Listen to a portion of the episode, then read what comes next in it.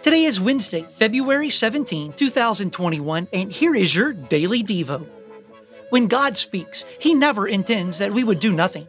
His calling is always intended to produce obedience. Scripture says that after Paul had regained his sight and strength and had been baptized, he immediately began proclaiming Jesus as the Son of God.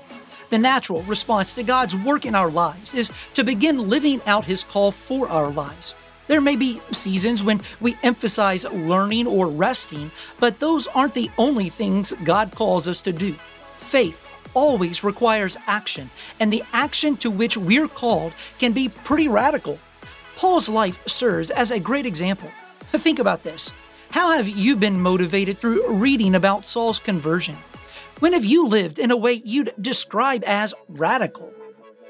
Do you need spiritual help? Call or text our prayer hotline at 305 707 PRAY. That's 305 707 7729. And for more resources, check out our website at cbcmaysville.com.